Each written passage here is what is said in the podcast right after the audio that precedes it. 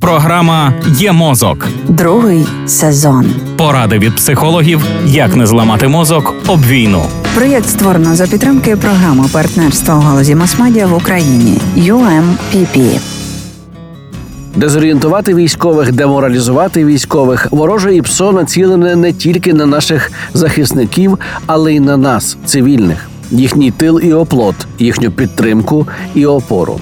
Тому серед завдань російських гіпсошників також деморалізувати цивільних, налякати, паралізувати кожного страхом за своє життя, за своє майно, за життя своїх дітей. Агресор розраховує на те, що злякане суспільство буде вимагати від керівництва держави припинення бойових дій на будь-яких умовах.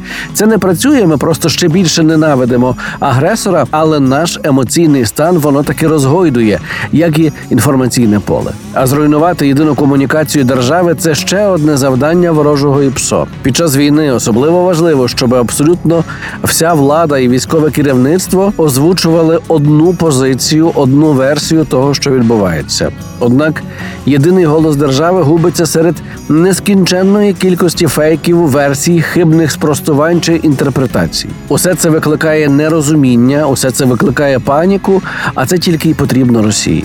Військовим набагато важче тримати оборону, коли дороги блокують колони втікачів. Цивільній владі важче забезпечити людей найнеобхіднішим і втримати економіку від катастрофи, коли натовпи штурмують банкомати і вигрібають усе з крамниці. Причиною цього всього колапс в інфопросторі. Про нього і поговоримо завтра о цій самій порі.